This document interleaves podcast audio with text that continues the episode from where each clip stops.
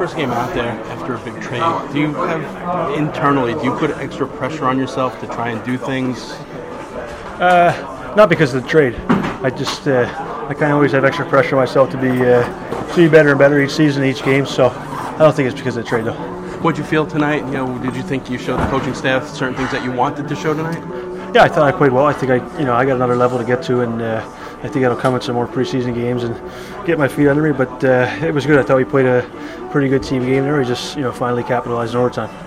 Lots of penalties in that game. You know, was it difficult to find the flow in that game, and what did you think of the overall speed and pace of the game?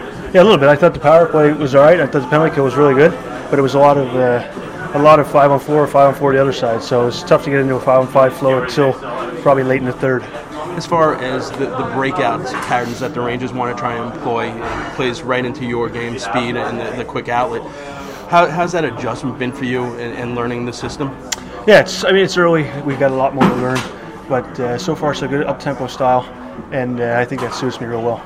And lastly, having a guy like Lindy Ruff on the bench, a guy who's been a coach and a defenseman in the league, how much has he helped you? What are some of the things he's pointed out to you? Yeah, he's uh, you know he's good. He's kind of trying to help as many guys as you can right now. We have a lot of guys here, so I'm sure we'll get more work with them as, as time goes on here. But uh, anytime you have a guy with that kind of experience and head coaching experience, it's uh, valuable.